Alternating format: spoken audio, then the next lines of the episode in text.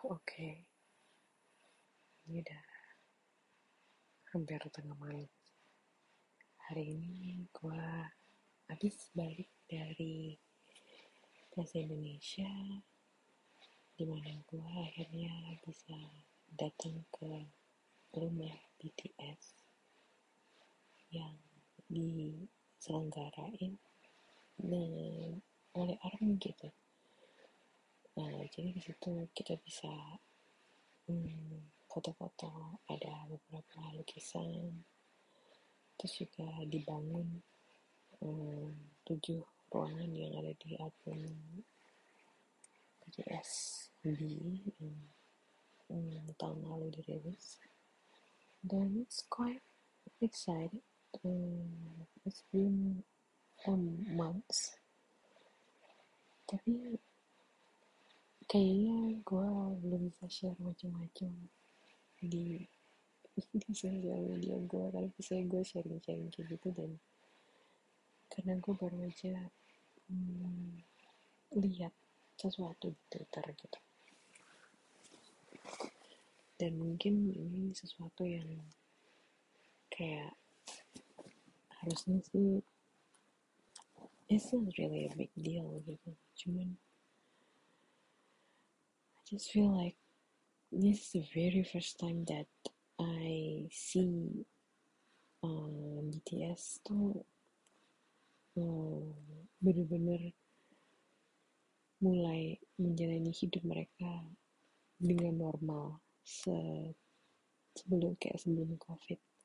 Di mana mereka tour di mana mereka uh, jalan-jalan enjoy each other dan hari ini gue lihat potongan klip hmm, mereka nonton konser uh, Harry Styles di LA karena mereka lagi di LA untuk uh, American Music Award di mana mereka akan manggung dengan Coldplay dan uh, Megan Thee Stallion dan um, mereka akan konser empat hari di sana.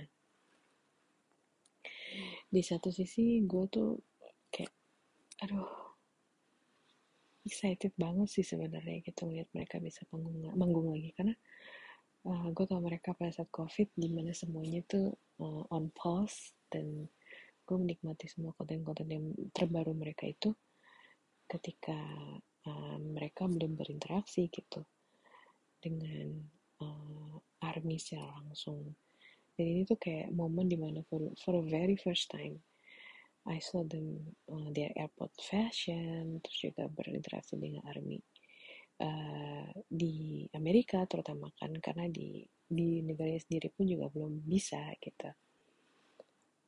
Jadi um, this is something new for me.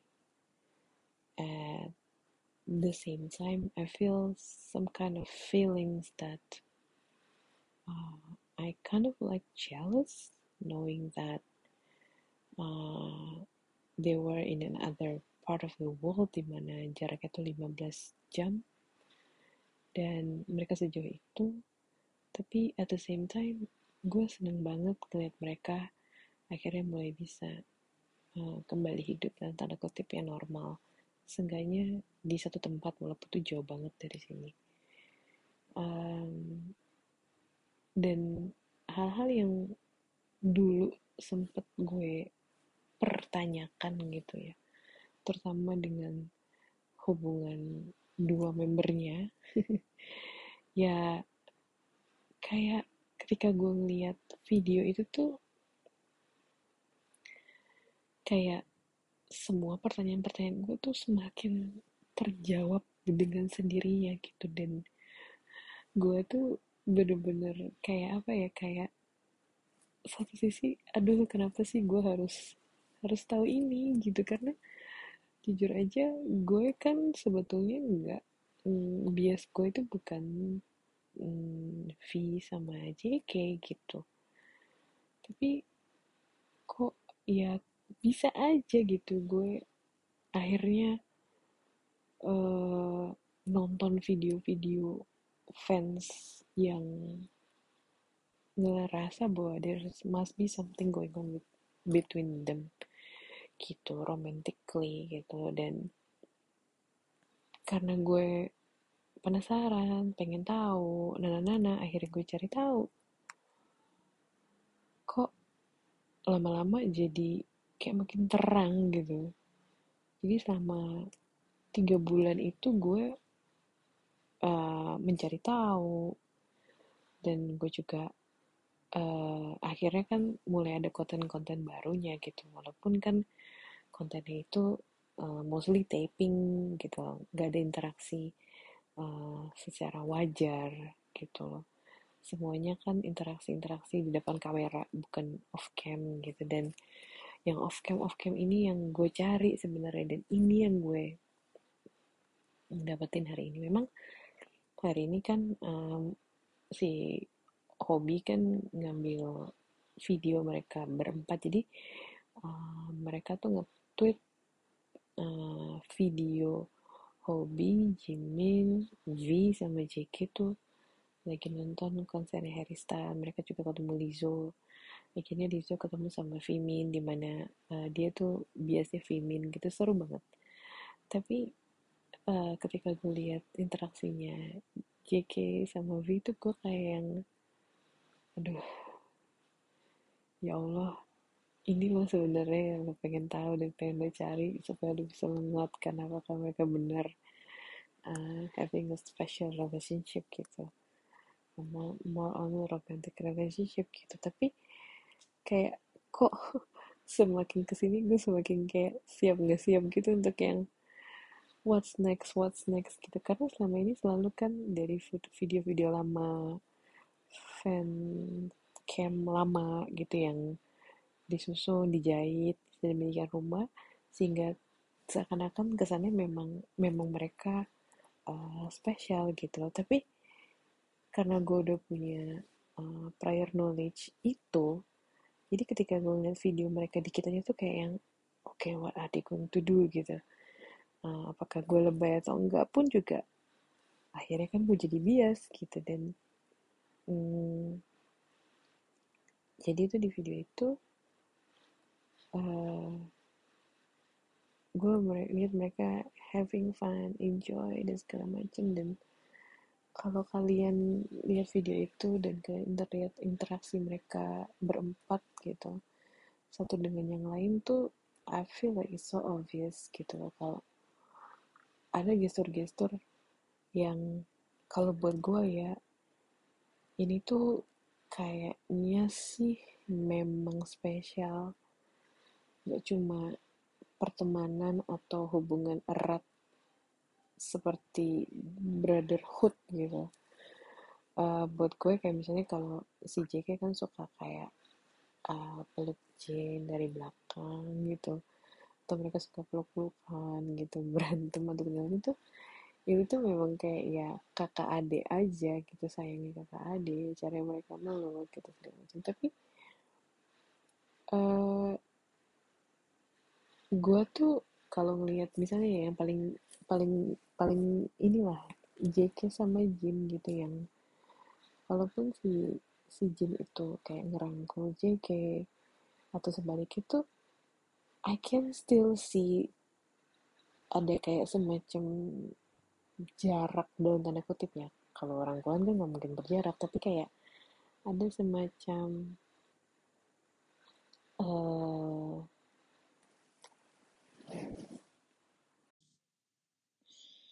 Oke, okay, jadi semalam tuh gue harus uh, berhenti uh, podcastnya karena tiba-tiba lagi gue masuk kamar dan I have to stop the recording or else he will think that I'm crazy. I mean like I'm crazy but I don't want him to think that I am really crazy. Um, ya jadi sampai hari ini pun hmm, gue masih apa ya kayak masih lihat banyak ini ya kan footage-footage-nya di Twitter, Instagram, even gue buka Facebook aja tuh ada gitu loh uh, video-video uh, mereka dan makin banyak dan makin jelas gitu loh dari uh, fancam kan itu semuanya dan gue pun juga mikir aduh gimana caranya gue bisa ngelewatin ini semua ngeliat itu semua gitu loh. Karena uh, honestly gue tuh seperti yang gue bilang sebelumnya gue tuh nggak nggak terlalu interest sama mereka berdua gitu awalnya. Jadi bias gue tuh awalnya dulu RM terus dia kan uh, suka dibikinin kayak eh, video-video dari fans tuh yang hubungannya dia sama Jin gitu kan. Nah gue lihat ih ini uh, orang berdua lucu ya gitu. Lama-lama akhirnya gue jadi suka Jinnya gitu. Gue jadi suka uh, Kim Sok Jin ya gitu kan. Nah sampai hari ini bias gue ya Jin gitu. Nah pada saat gue lagi nonton si uh, Namjin Namjin ini tiba-tiba kan muncul Vikuk lah, Taikuk lah segala macam dan gue pikir ya sama aja kan gitu seperti yang gue udah pernah cerita tahun lalu. Dan uh, gue pikir udahlah gitu. Dan di awal-awal gue kayak yang iya nggak ya iya nggak ya kayak kayak ragu gitu di awal gitu. Tapi itu tadi seperti seperti yang gue pernah bilang bahwa um, it's not about whether they are really uh, say that dating or something like that. Tapi gue berpikir bahwa um, I think there is something going on with them gitu loh. Dan um, setahu gue seperti di Indonesia terutama apalagi di di Korea di Asia Timur hubungan sesama jenis itu hmm, bahkan kalau di Indonesia kan itu pidana bukan sih? Gue lupa. Tapi maksudnya kan tidak diterima gitu loh. Beda misalnya beda lah dibandingkan dengan di Eropa atau di Amerika di mana pernikahan sesama jenis tuh uh, sudah dilegalkan gitu. Nah apalagi di Korea yang kulturnya itu betul-betul masih sangat kaku gitu. Mungkin kalian lihat di panggung uh, dengan uh, show showbiznya mereka tuh uh, advance lah. Bahkan I have to say that they are uh, they their entertainment business is much much uh, advanced dibandingkan dengan yang di Amerika gitu loh. Dan tapi itu tadi gitu. Cuma karena uh, showbiznya lebih maju nggak berarti mereka jadi nggak jadi liberal ya maksudnya tidak konservatif. Justru mereka masih sangat konservatif. Setelah gue uh, tahu BTS terus belajar sedikit tentang baca-baca tentang um, kulturnya lalu ngebandingin uh, Korea Utara dan Selatan gitu. Dan pada dasarnya kan um, dua negara itu betul-betul satu rumpun ya sama aja gitu. Kayak misalnya kalau orang gimana ya misalnya kayak Jawa nih dibagi dua gitu misalnya Jawa mm, Barat sama Timur misalnya gitu yang gampangnya. Tetap tetap sama-sama orang Jawa gitu. Dan ini kan tapi yang satu uh, di uh, berada di bawah uh, komunisme yang satu lagi kan lebih demokratis gitu lebih maju. Jadi tapi pada dasarnya akar mereka sama gitu.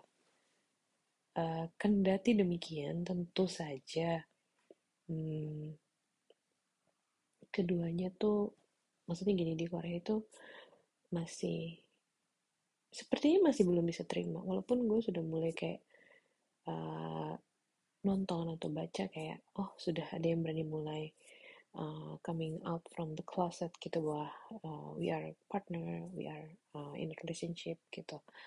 Nah tapi konteksnya sekarang dengan uh, high profile people gitu seperti terutama seperti BTS gitu pasti akan sangat susah sekali ya untuk mereka bisa uh, coming out lah kasarnya. Kalau memang mereka uh, punya hubungan uh, hubungan romantis gitu. Awalnya gue kayak yang just come out gitu tapi setelah gue pikir-pikir lagi it's their life that's number one And then number two, I don't think it's safe karena setahu gue di sana itu masih sangat violent sama seperti di Indonesia, di mana kita nggak bisa terima gitu hal-hal seperti itu. Mungkin kayak you just trying to be open minded terutama generasi-generasi yang lebih muda ya. Tapi kan kita masih tinggal di Indonesia di mana akar akar agamanya itu kuat mau itu Islam sampai uh, yang lainnya apa agama yang lainnya gitu. Kita masih nggak bisa terima itu. Kita masih belum bisa terbuka sama itu kayak kita tuh masih terlalu um, apa ya kita tuh kalau buat gue ya kita tuh masih terlalu sibuk untuk ngurusin orang lain ngebenerin yang salah gitu. Padahal salah bener itu sendiri kan uh, untuk ini I have to say that uh, betul kita punya agama patokan bahwa um, ya di agama itu dilarang itu tidak boleh itu salah tidak sesuai dengan uh, norma misalnya begitu. Tapi kenyataannya mereka memang ada.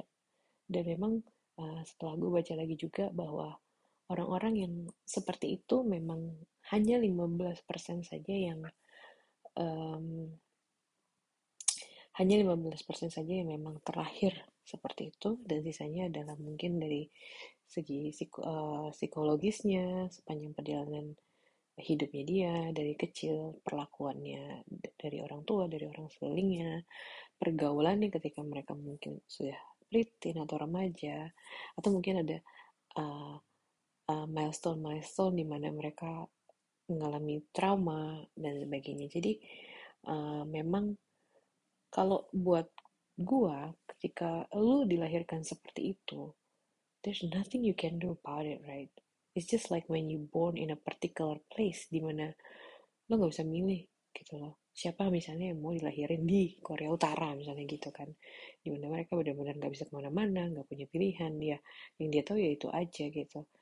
Uh, but I know that some point they they even don't know what kind of life they are living gitu. Kayak yang normalnya begini gitu. Tapi deep down they, they know that maybe they are under pressure not happy and so tapi nggak bisa kita nggak bisa apa-apain itu gitu. Nggak ada yang bisa mereka lakukan gitu. To survive they have to follow gitu.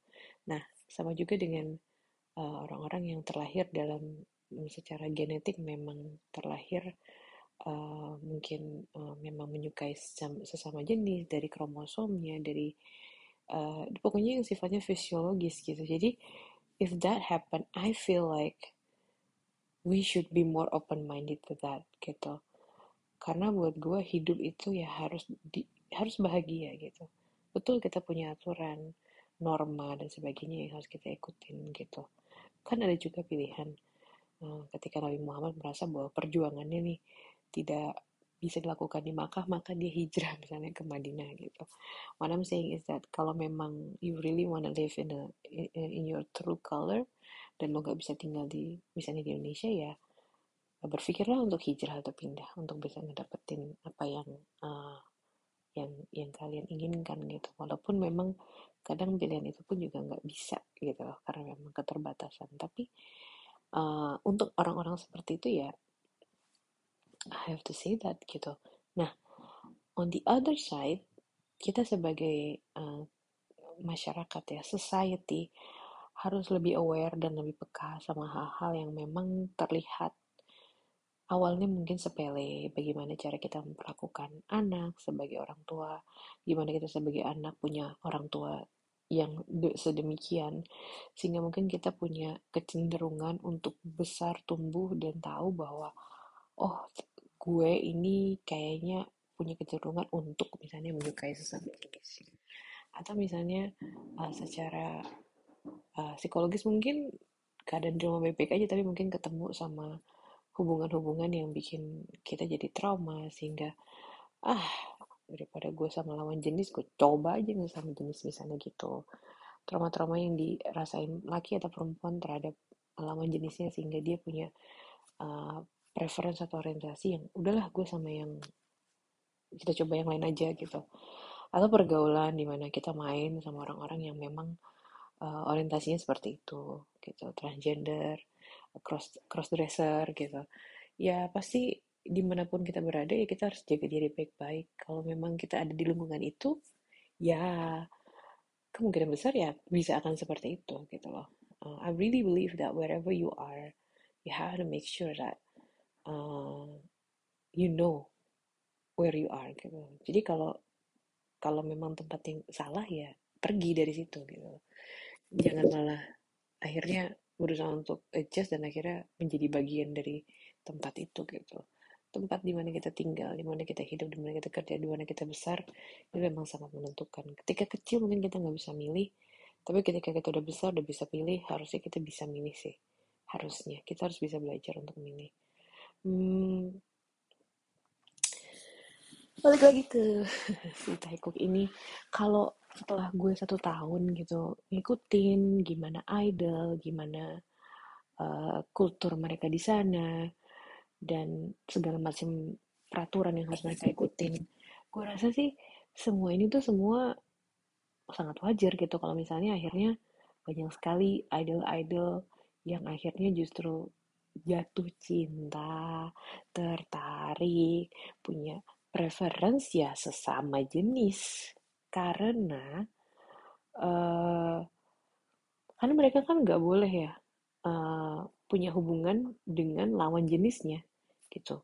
Jadi idol cowok sama cowok cewek sama cewek. Bahkan kita sebagai fans pun uh, suka nggak terima kan kalau misalnya kita lihat si A dari uh, idol grup idol cowok deket sama cewek dari grup idol uh, cewek gitu. Jadi memang interaksi mereka itu juga dibatasi gitu terbatas. Karena dari perusahaannya juga dan yang kedua ya karena dari kalau menurut gue ya dari fansnya juga gitu loh.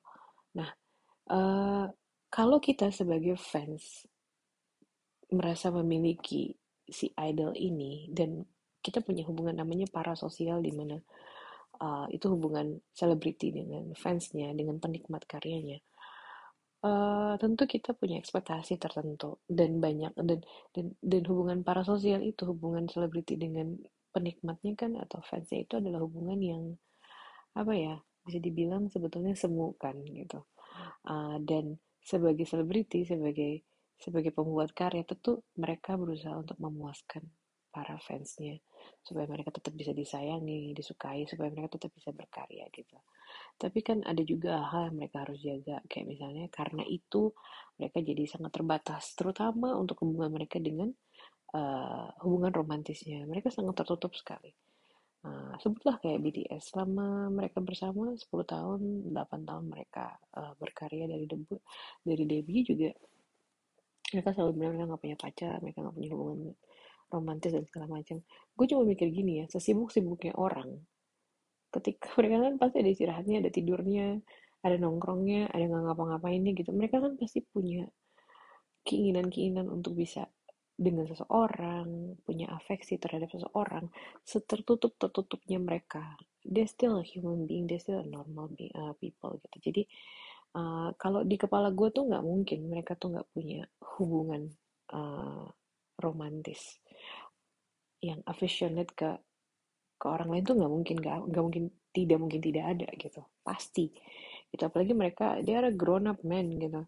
Uh, BTS sudah 8 tahun dan mereka udah uh, dari mereka remaja sampai akhirnya si, even si Seokjinnya pun ntar lagi udah mau 30 gitu. Jadi uh, they're grown, growing up men yang agak aneh sebenarnya kalau misalnya mereka nggak punya hubungan apa-apa uh, romantis gitu loh. Jadi uh, karena gue tahu itu jadi gue harus mesti gini loh uh, kalau misalnya sampai ada kejadian siapa ketangkep apa di mana lagi jalan sama siapa tuh I think it's totally normal. Tapi memang memang kulturnya uh, perusahaan apa peraturan dari agensinya juga karena mereka adalah idol.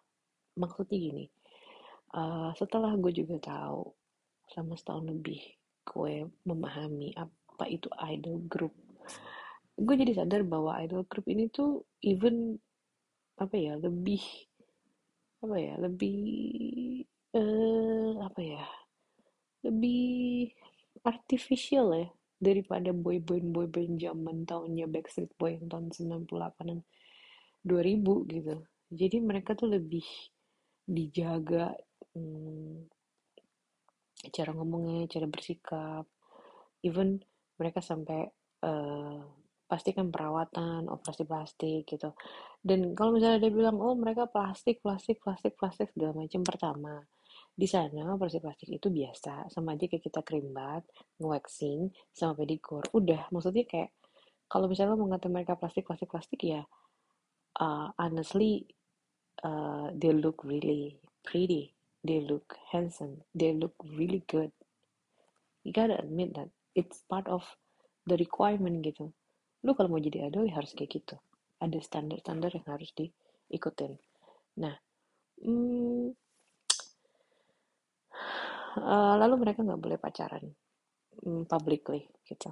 Uh, mungkin ada misalnya ada aturan misalnya uh, setelah debut berapa tahun misalnya mereka nggak boleh pacaran setelah itu mereka baru boleh tapi tetap aja walaupun mereka pacaran mereka nggak boleh publicly dating misalnya gitu. Nah going back to uh, Taehyung and JK ya V and JK uh, I'm pretty sure they are having a relationship gitu. Dan kalau gue ikutin video-videonya juga sepertinya sih memang ada naik turunnya juga gitu banyak sih yang bilang kayak mereka tuh cuman adik kakak uh, mereka sayangnya. Itu wajar sebagai uh, grup idol mereka pelukan terus juga gandengan tangan dan sebagainya dan sebagainya. Gotta remember that lagi-lagi Korea itu punya kultur yang konservatif bahwa uh, hubungan uh, satu manusia dengan manusia yang lainnya itu berjarak gitu. Mereka nggak yang affectionist yang hagi-hagi gitu enggak gitu. Secara kultur ya di Korea Selatan tuh seperti itu. Tapi kan mereka melakukan semua itu kan demi kamera demi memuaskan fansnya bahwa idol itu adalah I got to say idol is not a musician in the first place. Contohnya Jin misalnya. Jin itu yang tadinya nggak pernah bisa nyanyi gitu katakanlah dia talentnya tuh baru zero baru dia segala macem dan akhirnya dia bisa jadi seperti sekarang. But I have to say BTS is a musician. Kalau enggak mereka nggak mungkin uh, masuk nominasi Grammy. Uh, Grammy itu adalah patokan gue gitu. Ketika lu udah masuk Grammy it means that you are musician gitu. That's why that's the reason why they are the only K-pop idol yang sampai bisa ke sana. Gak cuma karena uh, mereka bisa tembus Amerikanya tapi karena memang uh, they are really can sing gitu. I'm not saying that the others cannot but kita juga harus bisa realistis untuk lihat bahwa they are on the stage for their fans because we we like the way they dance we, we like the way they dress we like the way they uh, treat you uh, as a fan gitu. Tapi uh, are they, really a musician talented one maksudnya gini loh uh, apakah mereka skill mumpuni? Um, most of the group I see lip singing gitu. Uh, jadi mereka bisa tampilin paketnya semua tapi mau nggak mau mereka harus mostly lip sync gitu. Untuk BTS I have to admit um, they really can sing actually. Gue nggak pernah nonton mereka live tapi dengan nonton mereka di yang Grammy yang terakhir itu agak ada sih they really they really can sing and stable gitu.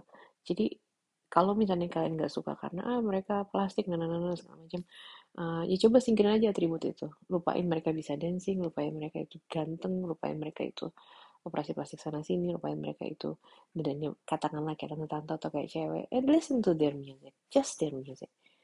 Lupain aja bahwa itu adalah tujuh orang cowok yang nari-nari di atas manggung and so and so and so they are musician dengerin semua diskografinya you might not like all of them I don't I'm not saying that I like all of them but I like most of them banyak lagu-lagu BTS yang tidak sama dan bagus-bagus semua gitu nah hmm, dan kita juga harus tahu cara mereka direkrut gimana BTS itu untuk dari dari mulai awal sampai akhir training mereka dibentuk selama 2 tahun.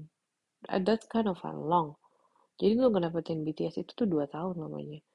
Uh, mulai dari yang dari awal benar-benar misalnya kayak Jin dia um, trainee sambil kuliah terus juga dia latihan nyanyi nari segala macem masuk jadi BTS trainee dan akhirnya mereka. Jadi uh, debut jadi BTS jadi jadi bertujuh itu kan lamanya dua tahun gitu. That was the best of the best that I can find across the country gitu. Nah ingat bahwa Jungkook umurnya waktu itu masih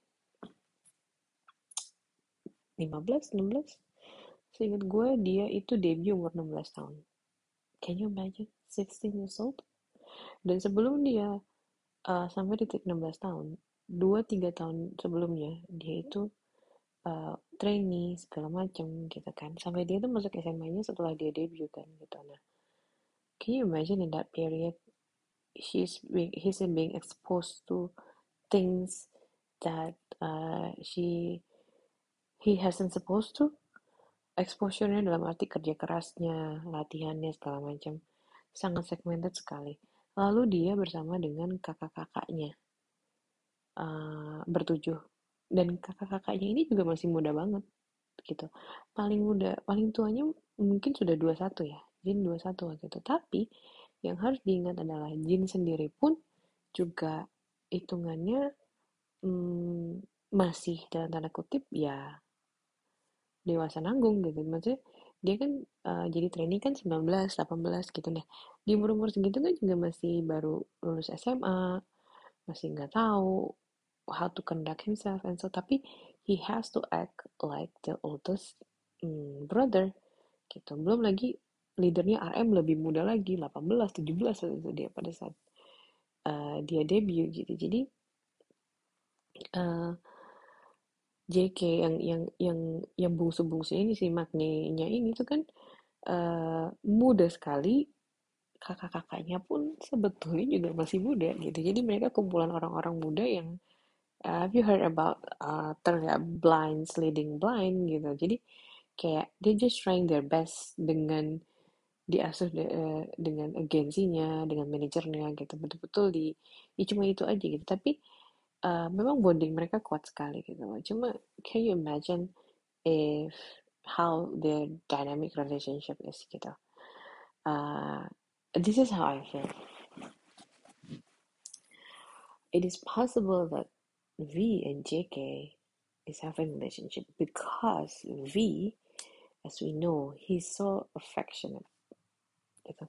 Dia suka banget peluk, pegang, dan segala macam gitu. Dan dari urutannya, dari urutannya, si V itu kan uh, yang yang betul dia cuma dipanggil Hyung sama JK kan gitu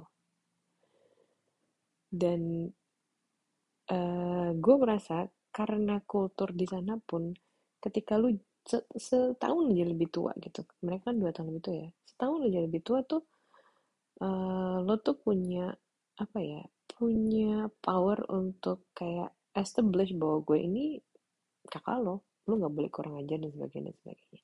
It's it's what happened in Korea. That's the culture gitu.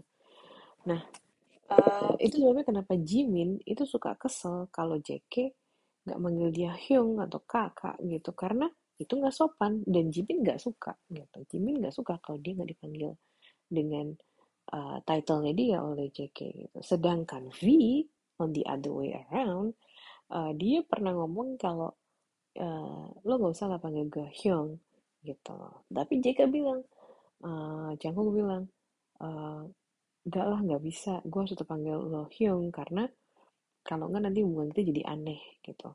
Dan kadang, kadang, kadang kalau kalian perhatiin beberapa video-videonya itu, Jake itu suka kelepasan memang manggilnya Jaeyoung aja gitu tanpa honorificnya. Tapi uh, juga harus diingat bahwa dia pun juga kadang suka suka kelepasan manggil Jimin dengan Jimin aja tanpa uh, tanpa Hyungnya itu tanpa titlenya itu. Why is it why I'm discussing this? Karena uh, jadi mempengaruhi dinamika di antara mereka gitu. Nah um, banyak yang bilang bahwa hubungan mereka ya seperti kakak lainnya. Kayak Jimin juga kan orangnya suka peluk. Jimin kan orangnya sangat perasa sangat apa ya sangat ibaratnya kalau ada orang IQ-nya tinggi dia I, I, uh, IQ-nya tinggi dia EQ-nya yang tinggi gitu emotional quotient-nya jadi uh, apa ya mungkin mungkin um, kalau misalnya Jimin itu begitu ke semuanya ya wajar. Sama juga kayak V juga suka look apa segala macam nah cuman I don't know. Why JK karena mereka memang deket kan dari dulu gitu loh. Dan si V yang karena itu tadi V itu adalah satunya JK itu adalah satunya uh, adiknya V. Gitu. Dia hanya bisa begitu ke JK gitu. Dia dia nggak bisa kayak yang lainnya karena yang lainnya kakak-kakaknya kan gitu. Di atasnya dia. Jadi mm, dan dan dan JK sendiri pun juga masih anak-anak gitu.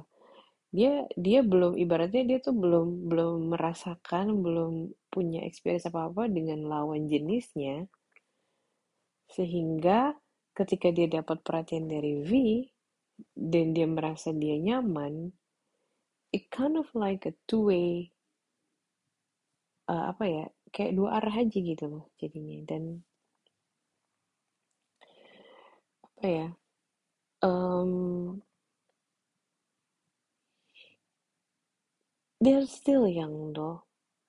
Ada momen di mana gue sempet to be honest with you gue sempet kesel sih sama V karena what did you do? gitu kan. Uh, to JK gitu. Karena he doesn't know anything about world and and stuff gitu. Dan um, dan dia cuma taunya ya kakak-kakaknya dari BTS gitu. Dan probably V-nya pun juga sebetulnya ketertarikannya mungkin lebih ke sesama jenis gitu. Jadi uh, dan dan karena dia orangnya juga suka taci-taci dan segala macam ya dia hanya bisa begitu ke JK karena dia bisa establish itu hanya ke JK karena dia satu-satunya kakak bagi JK mesti gini JK ada satu-satunya adik dari V gitu. Jadi Hmm, I can say that this is kind of like things that you cannot apa ya avoid. Aja gitu bahwa mereka bersama-sama senasib sepenanggungan touring sama-sama bahkan satu dorong rame-rame. Mungkin di awalnya it's just like really katakanlah dulu memang fan service in the beginning mereka peluk hmm, bercanda-bercanda lucu-lucu gitu ya awalnya bercanda-bercanda lucu tapi akhirnya jadi ke bawah juga deh. Awalnya fan service awalnya mereka bingung. Tapi bisa jadi juga ada pembatasan kan dilarang sama agensi.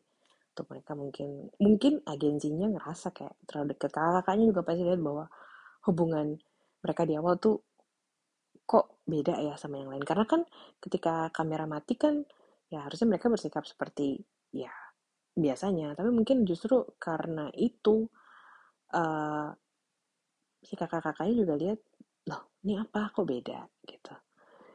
Nah terutama si uh, eh, JK-nya gitu dia kan nggak ngerti apa-apa gitu loh. Karena dia masih kecil. Dan itu tadi dia belum terekspos sama Eh, hal-hal uh, yang hal-hal yang ya dengan lawan jenisnya. Ini cuma tahunya ya kakaknya. Dia sering bilang kan kalau uh, Vyong itu selalu uh, yang ngebantu saya untuk ngebuka diri saya lebih open up dan segala macam. Nah jika sekarang lebih apa ya lebih uh, lebih ekspresif lebih berani dan segala macam tuh karena TV gitu kan menurut dia begitu. Jadi kayak at some point I feel like hmm, it's a good thing for him, but at the same time, what is the intention actually? Gitu. Oh, karena dia memang, tapi mungkin aja dua-duanya awalnya juga innocent aja gitu. Nggak merasa bahwa it will lead to a certain feelings gitu. Uh, dan mungkin awalnya sempat dipisahin gitu kan. Tapi ya lama-lama akhirnya gimana ya akhirnya tuh jadi ya karena setiap hari ke mana-mana bareng kan dan uh, senasib sepenanggungan. Jadi tuh kan yang namanya uh, grup satu grup itu kan tergantung sama keinginan masing-masing untuk mempertahankan keutuhan grup itu gitu. Dan sepertinya hubungan mereka itu sebaik itu, bondingnya sedekat itu, dijaga baik sama agensinya juga supaya mereka tetap bisa kerja dengan baik gitu dan karena kedekatan itu juga mereka ngerasa tumbuh sama-sama, senasib semenangan bersama-sama. Perasaan-perasaan itu tuh jadi jadi semakin kuat gitu, ditambah lagi ada perasaan-perasaan yang lain gitu. Jadi mungkin awalnya memang sesederhana dan selugi itu. Nah, balik lagi ke kultur di Korea tadi bahwa ya mungkin um, mungkin ini gak akan pernah bisa ter declare mungkin gitu. Tapi banyak sih kayak misalnya kalau kalian Google sampai hari ini Korean power couple pasti uh, jawabannya masih mereka gitu. Dan uh, apa namanya hmm,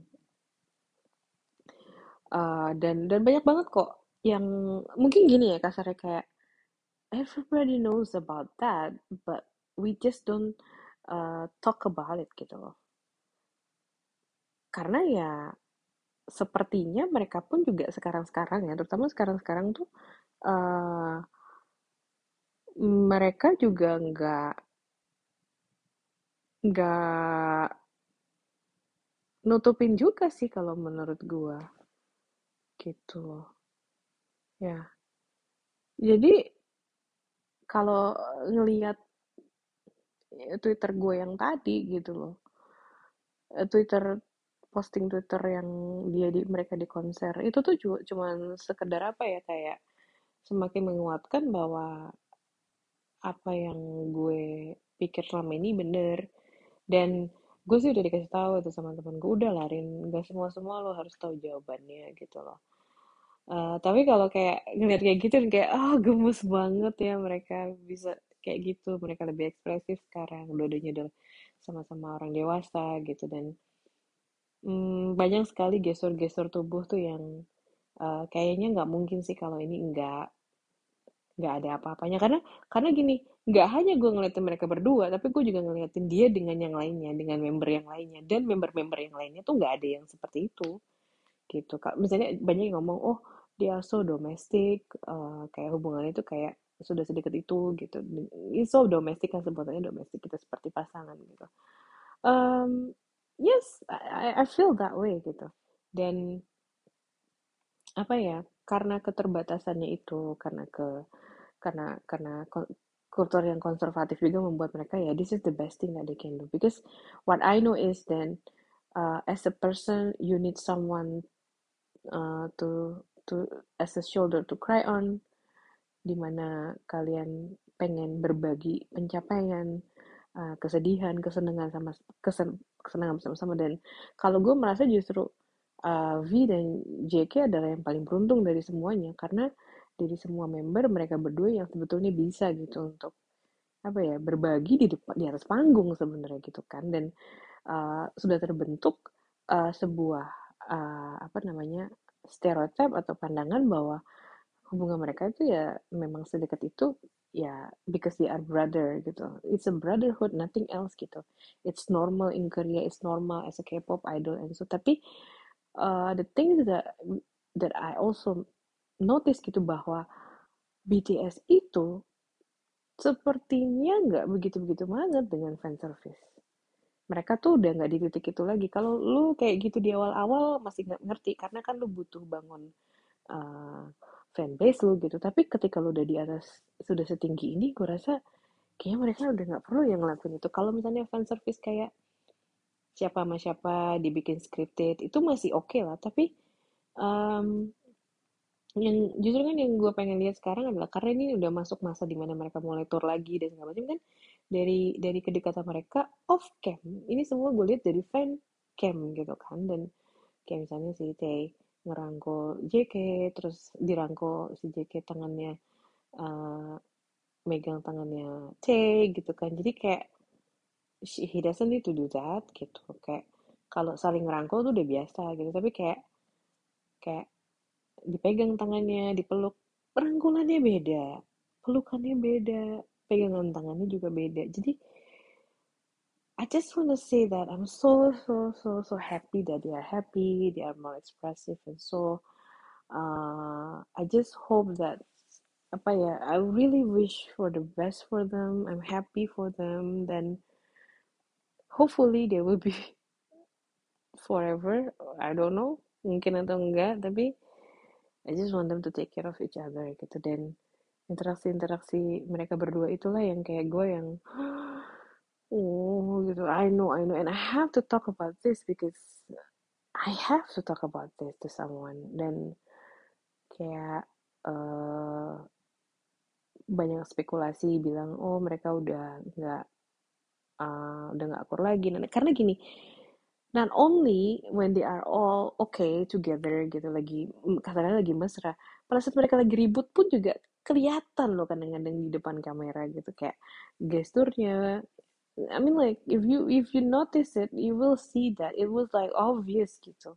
Kakak-kakaknya yang lain tuh nggak kayak gitu. Hubungan mereka yang lain tuh bisa dijaga secara profesional. Tapi mereka berdua mungkin karena mereka paling kecil juga nggak tahu. Itu juga kelihatan. Jadi sama tahun ini pun kan sebelumnya sebelum uh, eh, gue kenal BTS kan gue harus lihat tontonan yang eh, sebelum-sebelumnya gitu. Nah sekarang kan karena udah gue mulai ikutin selama satu setengah tahun gue tuh kayak yang eh, dapet kontennya satu-satu dikit-dikit dan itu gue itu satu-satu kayak yang oh iya ya. Jadi kayak memang ada benang merahnya aja gitu.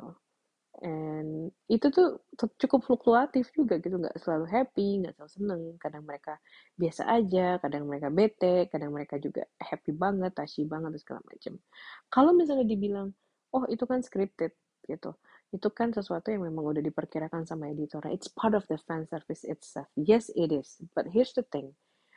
Um, why they don't do that to others? To to to the other member gitu.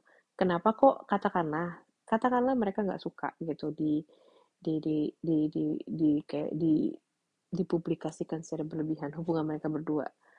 Kenapa kok justru ketika ada konten tentang mereka itu selalu diarahinnya ke arah situ gitu bukan malah ya biasa aja gitu.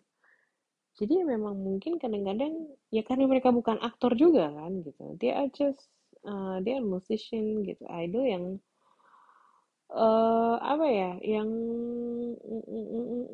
nggak bisa acting gitu. Kalau Jin obviously ya dia kan memang belajar tapi kan yang lainnya enggak. Jadi ya secara natural aja mereka kelihatannya kayak gitu ya memang begitu adanya that's what I think. Gitu so knowing that they are watching concert together they are standing next to each other uh, it makes me really happy and it really like kayak oh, kayak I cannot wait to see them in another um apa ya in another event gitu dan fancam fancam lainnya yang ya yang bisa ngelihat kedekatan mereka gitu. I'm so sorry that I have to uh, live in such a country yang di mana mereka nggak bisa berekspresi seperti di Indonesia juga. Tapi di sisi lain mungkin itu adalah harga yang harus mereka bayar juga ya dari segala kesuksesan mereka. Dan it seems like I hope that they are getting stronger. Mereka juga udah lama kan as a BTS mereka juga udah di atas dan um, I just hope that they will stand longer than they supposed to. So I think that's all for my gila ya gue udah setahun ngomongin mereka dan say that I was wrong. It's been a year. Um maybe it's true. Maybe it's what happened. Okay. I'll see you in another podcast um that's all. Bye